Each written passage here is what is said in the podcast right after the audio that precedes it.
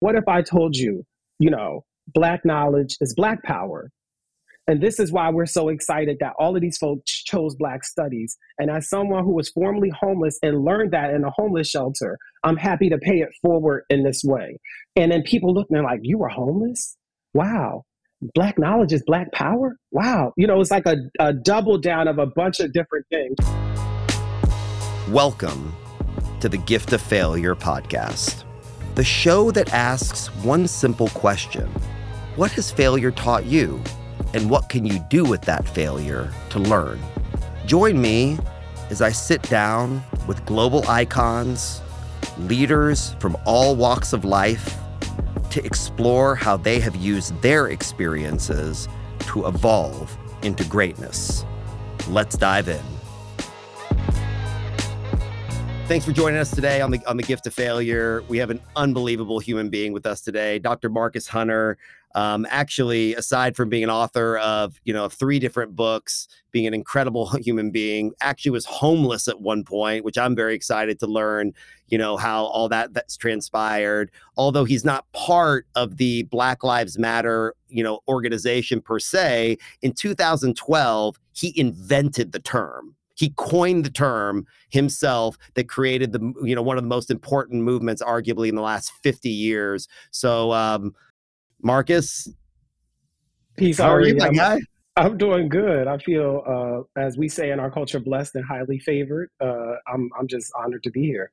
I love that, and I uh, I can definitely definitely mimic that. You know what we like to talk about here um, is really the definition of failure to you, which we've come to really believe in talking to some of the most incredible minds like yourself like you're in great company with you know with a lot of the other guests um, of what that word means. What does success mean? And you know and is there a relationship between them? And if there is what does that mean? If there was a failure before did you learn something from it? Is there meaning? And so I wanted to just lay that foundation for you of mm-hmm. the topics and just hear whatever's in your heart around um, around those issues you know for you know, and bless uh, bless our listeners' ears with uh, with some of this knowledge. Yeah, no, it's. Uh, I think that's an important concept, and for me, especially during the pandemic, I did a lot of uh, spirit homework, and one of my big pieces of spirit homework was the power of words, and then boiled down into the power of letters. And as you know, the English language is perhaps the most powerful language known to man, and it, it is composed of 26 letters. Uh, and an interesting way is 26, 2 plus 6 is 8. 8 is death, sex, and transformation. If you just think about, you know, all our discussions about gender pronouns, about death wow. and dying during cool. the season, about life and transforming our situation. And 8 what, is the infinity sign and, also, and a symbol of wealth in Chinese culture. It's all, yeah, I'm with you right? And so you see how the alphabet is powerful just in the amount of numbers that make it or letters that make those numbers into 26. And so I started to really think a lot about each letter representing a source power. So, for example, I began with uh, Ra, the sun god, the first one that we know. R, you know, gets its power from the sun. Ra predated Jesus Christ in some there of the. There we go. There we go, right? And we will presume that, you know, Jesus worshiped the sun as well, you know, so it all the Son of God. He was the Son of God. Yes. So you see where I've been going in my Love in my, my time. Love it. And a man so, after my own heart. I was an English major, by the way. Just I was an English major in undergrad, and I was an attorney by tra- a recovering attorney. So I'm I'm I'm a, I'm a lover of knowledge. So oh, you know, I love that. I love so in that. my core business as a real estate person, don't take that for me not like loving everything that you're saying oh, and being no, just so yeah, interested in the yeah. stuff that you know that you're talking about. So and, yeah, I you know, love it. Yeah, and just a little bit about me before I became a college professor, I was a high school English teacher. So we just come all the way back around, Man. you know, like and so all that to say that I spent a lot of time thinking about not only words that we use, but what each individual letter, where it draws its power from, the source power. And so that then means that every word we use just as a word. So I'll just use the word fail, which I really love what you're doing with just that word. What if, as opposed to just the word fail as we see it, it instead stands for forward attitude inspired by lessons, right? Man. Because whenever you have that, say that again. No, no, say, say yeah. that one more time. That was a bar. Like, let's yeah. say that one more time slowly. That was a bar. Yeah, forward attitude inspired by lessons. Love it. Right? Beautiful. And so I really meditated on this in preparation of sitting before you, thinking about that, not only my own actual failures, but also what do they mean, especially for the average person. Usually what happens is you didn't win, or as we say, you took the L, and you have to figure out how to move forward with an attitude that's inspired by what you learned, right? So that's really what fail means. And I think a lot of times when we don't decode words, we just sort of see them at their superficial level, which is a failure. Nobody wants that. That's not a good feeling and it involves suffering and not achieving whatever it was that you set out to do versus what I think you're getting at, which is how these failures emphasize and influence our wins. You know, that if you hadn't had it, you wouldn't actually be who you are now. It builds the character, it builds the human experience that we're all here to have. And so I think it's really important. What you're doing is reclaiming the word fail and reframing it for people in a way that I think is actually more spiritually aligned with how we experience them and what the power that we can unlock from a failure uh, can do for our lives. Well, I, I have to tell you, God bless you, bro, from the bottom of my heart. I mean, I it means so much to me that you know, just on a personal level, that that you that you not only see that, recognize it, and even drawn on it and built on it and articulate it, you know, you know, better in a lot of ways because I'm hundred percent in agreement with you because of the baggage of of that word. And right. I, I, don't think, and to even go further on your thesis is words. They asked Nikola Tesla, you know, if you wanted to understand the universe, think in terms of energy, mm-hmm. wavelength, and frequency. So mm-hmm. words and sounds are also frequencies and energies as well that affect us on a much more esoteric level, even to, like furthering furthering your point. So when we use this word failure and we're exuding an uh, a a lesser emotion or a base emotion as opposed to like an elevated emotion like Joe Dispenza talks about, you know, you're actually creating a negative sentiment where in mm-hmm. reality, as you're alluding to, is we fail to learn. Like you know, we say, you know, we we've joked in in house. One of one of my best childhood friends, you know, and I were playing with failure the other day and like saying failing forward and these different things, and we came up with this term "fail on." Almost mm-hmm. like bidding you farewell to like you know a dear friend, be like "fail on, fail on, my right. friend." like you know, like just saying something where right. like that's a like almost like a bon voyage yeah. of what this journey of life is is yes. you know going through those failures because you know, I think you agree. I um, or I'm, what I'm hearing is this is the human condition. Exactly. Like this is not, you know, th- this knows no race. This knows no boundary. This knows no gender. This this right. is how we do something and how we learn, take the lesson, and then move on to what that is. So even taking that L, and personally, I like to give out the L's than take them. As, just, to be, just, to be, clear, no, but I wrote a whole book, as you know, on all the failures in my life. Yeah, so right. I've had mm-hmm. more than most. Um, but my question to you is, you know that's a the philosophy is absolutely beautiful and a perfect way to lay the stage you know how is that translated to your personal experience like can you tell mm-hmm. me something about you as the a man of mm-hmm. you know what was a failure then that now you see as the blessing or how did that lead you on the different course like mm-hmm like personally? Yeah, I'll start with, you know, my lesson during the pandemic, which I'm sure you can relate to. Everyone at this point can really relate to the power of isolation, you know. And part of what happened in that is that my father, he turned 60 and 2 weeks later he died of a heart attack mm. on Labor Day of 2020.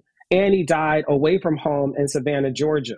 And what's important, and this is where the fail part comes in, is that he and I, I grew up with him raising me almost my whole life. So I am one of the fortunate people who I know who my father is, and yeah. he was very black, and he raised me in ways that really uh, have a lot of Made influence. on exactly who I am. And then he died, and when he died, we have been estranged for three years. So I immediately thought about how I had failed to reconcile that relationship before he died which I think a lot of people experience usually, oh, yeah, given how complicated parental child relationships can be. But then add in that during a pandemic, a lot of people weren't even able to see their relatives like physically. Their exactly. So it's this kind of like you know double death that you experience, where you were failed at the in, in life, and then before it was over, you look up and I, I now have my dad's ashes in my home, which then is also a part of my meditative space, which I learned is that oftentimes when we think about the loss of a parent, it's one of the most devastating experiences you could have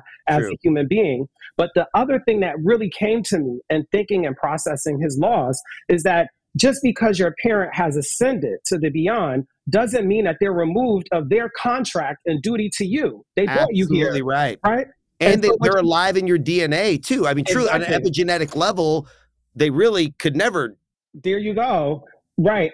And to take it a step further, they're not removed of their duty. They're in your blood. And now they're removed of all of the complications of being a human. So my legs hurt, my head hurts. I had a bad wow. attitude. I don't like going to certain. They're things. liberated, is what you're saying. Exactly. They're liberated from the human flaw and can only exactly. have the purest sense of truth left. Yes, and it's all for you. So now, for people Beautiful. who who wonder about like I never got to reconcile with my parent, they're removed of those flesh complications, and all you get is the best of them. So if you need something to happen, you want something to manifest, you call them up. They're still obliged. Reach. They still have a duty to you. So Tell that's them. one of the failures transmuted for me. You know, is like I lost my father at a very young age. And also, there I have siblings, and me and my brother are 13 years apart. So my brother is only 25 years old when this happens. That that's a lot of deepness to leave wow. on someone. Wow. But at the same time, I realize like now I have a spirit warrior on the other side who has a duty to me that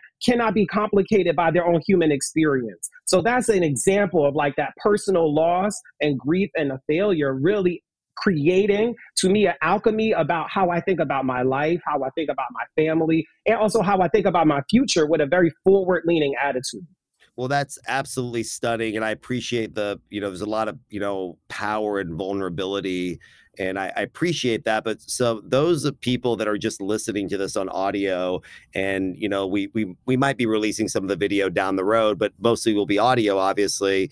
In watching your body language and watching your face, I want to, you know, make a simple observation that mm. is very profound to me mm. is a lot of times people could say what you just said mm.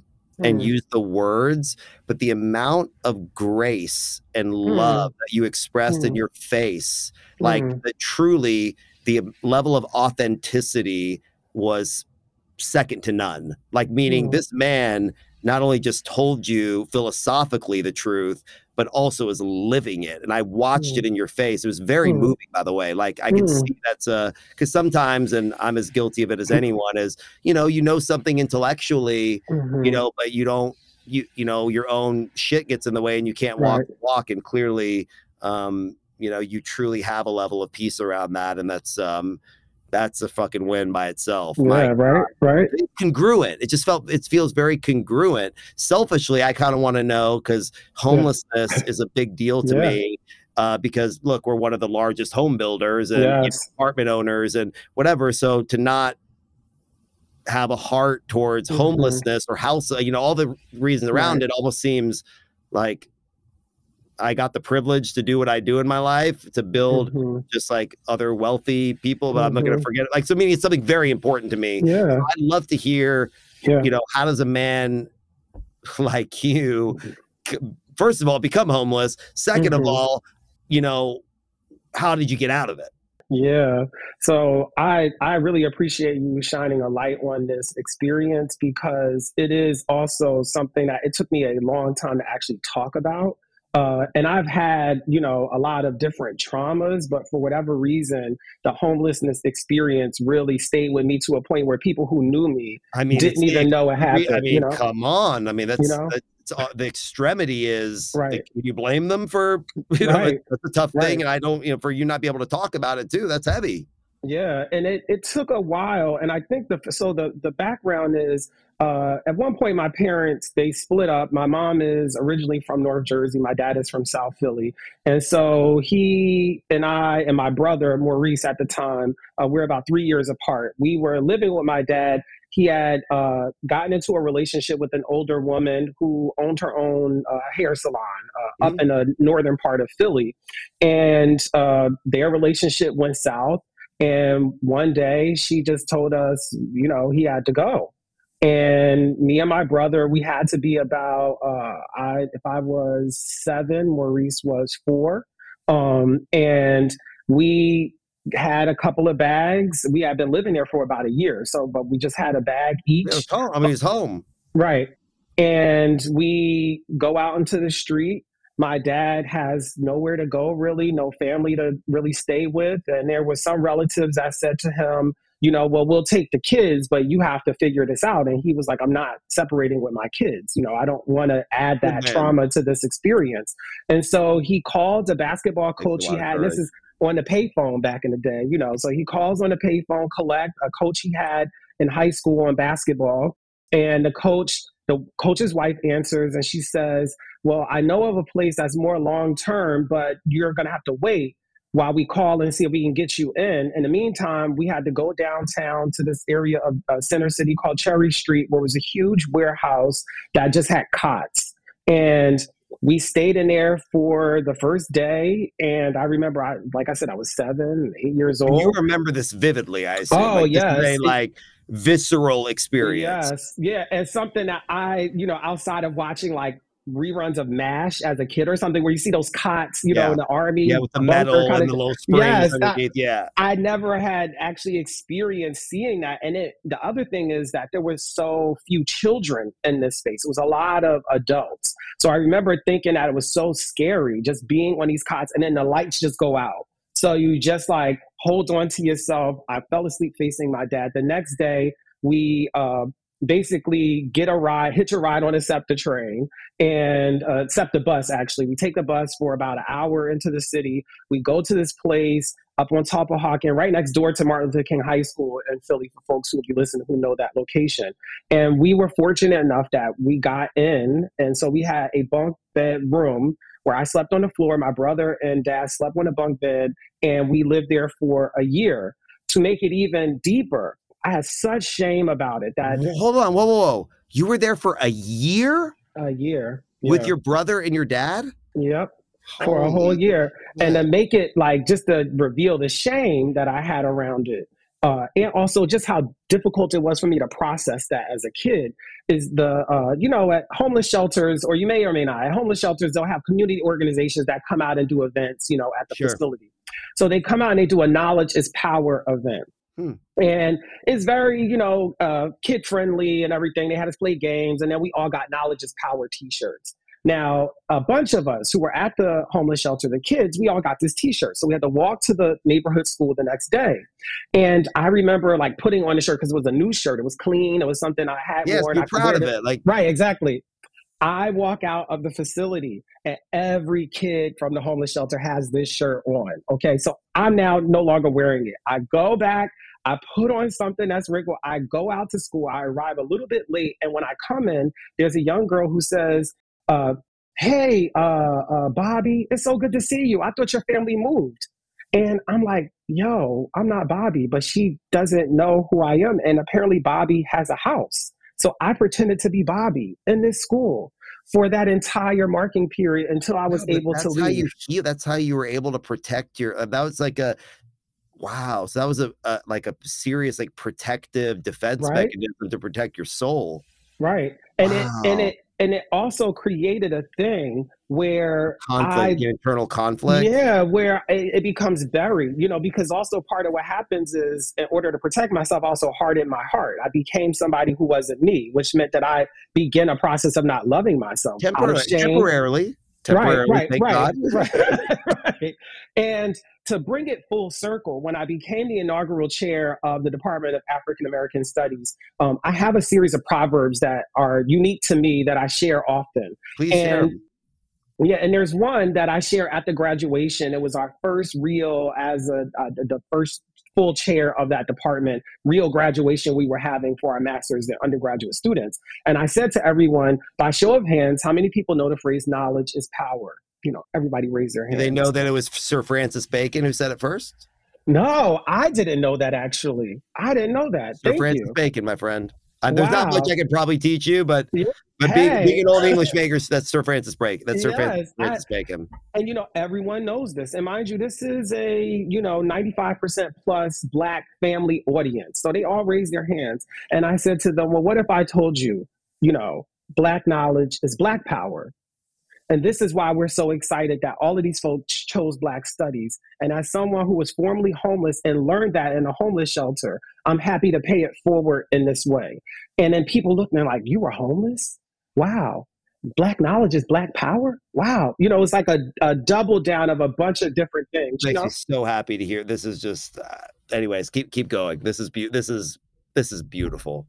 Yeah, and so these are the kinds of experiences that I, I've had that I realize that as I process them, you become a bit more open hearted. And the heart space is the most important space to be expansive from because it then, you know, reminds you that you're a spiritual being having a human experience. Absolutely. You know, the human experience Correct. happens in the heart space, you know, 100%. and so We call it- those things.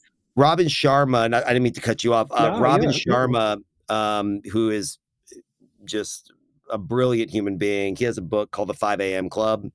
Mm, and I mean he's written a bunch of stuff like the monk who sold his Ferrari and a bunch of other Mhm. things. Robin is just is is just um is, is absolutely beautiful and he he very much uh ascribes to like these four elements where people say like a mindset, like I have the right Hmm. mindset. He calls what you're saying a heart set. heart set. Like Mhm. having your heart set, your mindset, Mhm. like meaning to separate those things together of like literally calibrating you know what is the lens that your heart is going to be because we all know mindset we know how to Right. intellectualize yes. you know that you know that focus we want but what you're what you were able to capture on as i'm hearing is as you're speaking you know to you know to your audience sharing with them combining what a mindset would be like intellectually around quote unquote knowledge but also the heart around Right. it how that actually creates true power because we both Right. know that the power is in the heart the power is not in the exactly mind that part exactly right like i often say you know the, our mind is really just like a multi-trillion dollar projector you know and because it does so much work for us we actually i believe our first level of mind control is our actual minds Totally. where we just let it run the show as opposed to like you you telling it what to do Yes, it- from you the heart the space. input Yes, exactly. It's like from my heart, this is what I want to see. From my heart, this is what I want to be. From my heart, this is the vision I have. And then what happened is your mind will produce negative thoughts because it doesn't want to do something high level like Well, that. your It likes what brain- it's doing. so your brain if you look at the brain in general so if you look at the uh, amygdala of the brain it is was designed we basically have an ancient brain think of it that Mm. way like meaning our brain was designed to keep us away from harm right Mm, and so the the trend towards the negative tendency that the mind goes that is very much the human condition is actually physiological not just psychological because we were Mhm. trained because basically we have the brain a two two million year old brain living in a modern you know in a Mhm. modern culture but one thing that's incredible about what you're saying is that science has proven what you've saying with heart rate variability so what Mm. happens is when you get into a heart centered whether through heart centered breathing whether through transcendental meditation mhm. whether through just positive elevated emotions quite literally the frequency of your heart rate beats mimics the frequency Mm. of your brain so your heart and mind become in sync Mm, with an actual like scientific level so when you do what you're Mm. saying physiologically you're ready to go you know tackle the obstacles with the right heart set and Mm. mindset synergize. mm. That's alignment. Yeah. Wow. Yes. I love that. It's you all know, stuff I, you know intuitively. I'm just, you know, I'm saying what you're saying, but just in different ways that with I've learned it it. I love that. Yes. That's you know, you, you you know how you know how I do it. Yes, I love that. Yes, I love the marriage. I believe in the marriage and the harmony of you know science and spirituality. Like I don't believe they're mutually exclusive. If I that makes agree. sense. Like the Yes. highest level of spirituality should be in sync with science. Like Yes. science should be like meaning they're not. I don't look at them as separate things. So when I see science verifying something that you're explaining on a deep esoteric level, like Mhm. that's what you know. I kind of call a God nod. It's like the Mm. all right a, all right all right This was there. I got the formula. Yeah, and I like what you did too because you know, for a lot of people, they need that scientific verification of the intuitive disposition, you know, in order for it to become like real. And it, and for example, something that uh, I do frequently is every day I do at least a 20 minute period of what I call my devotional space, which effectively is a playlist that I've created of songs by people that I really love. And I just go straight forward. Are you gonna, you gonna share it with your boy? Like you gotta oh, share with you. You know, I'm just recently the Spotify. So if you have it on whatever, you know, modality, I'd love to get in that, get in that oh, frequency sure. with you, yeah. man. Like that'd be my honor. Oh yeah, I'll I'll hook you up with my devotion playlist. Uh, if it's I, not, if, if, I'm not infringing on the, if it's no, you know private, I actually, like I'd no. love to hear, you know, because obviously I see it in your face and in your yeah. words. It's so powerful that clearly, you know, we mimic we mimic the people you know like you want to find the the role yes. models in different yes. places that you can look at and people have so much they can learn from you and the time when this comes if you're comfortable i'd love to share that with some of the listeners of course like I, it would be a pleasure yes. you know and sync them with what you're saying yes. Yeah, it would be a pleasure and an honor because I, I, mean, another play with words. The only difference between a sorcerer and a resource is you, you know. So oh, I like oh, being a resource, you know. I love it, man. I love it. Look, I, I really like I I could literally talk to you forever, and I would love to find a time for you to come to Austin or to see sure, each other in person and continue this dialogue. Yeah. You know, there's one question that I ask everybody at the end mm-hmm. of the mm-hmm. show, and you know, the, the the hope here was to create, you know, and you've done it beautifully, is like a quick, you know, but not too long, just you know really direct some jewels that they can listen to and you know hopefully have a positive impact on their lives and things yeah. and what i like to end the conversation with is one question yeah. If there is one thing that you wish everybody in the world knew, what would it be? Love. It's love. You know, love is the message. Love is the greatest power. You know, love is it. You know, and I think if we just lived in a, a vibrating word on love, I mean, what a world we would live in. You know. Yeah. Wow. I uh thank you so much for spending some time with us today. Truly. And we are going to connect offline and uh, I look forward to to spending a lot of time together and we'll go break some gluten-free bread together and you know have some, have some good times. well, God bless you, my friend. Talk to you Thank soon. You. All right. Take it easy. Good.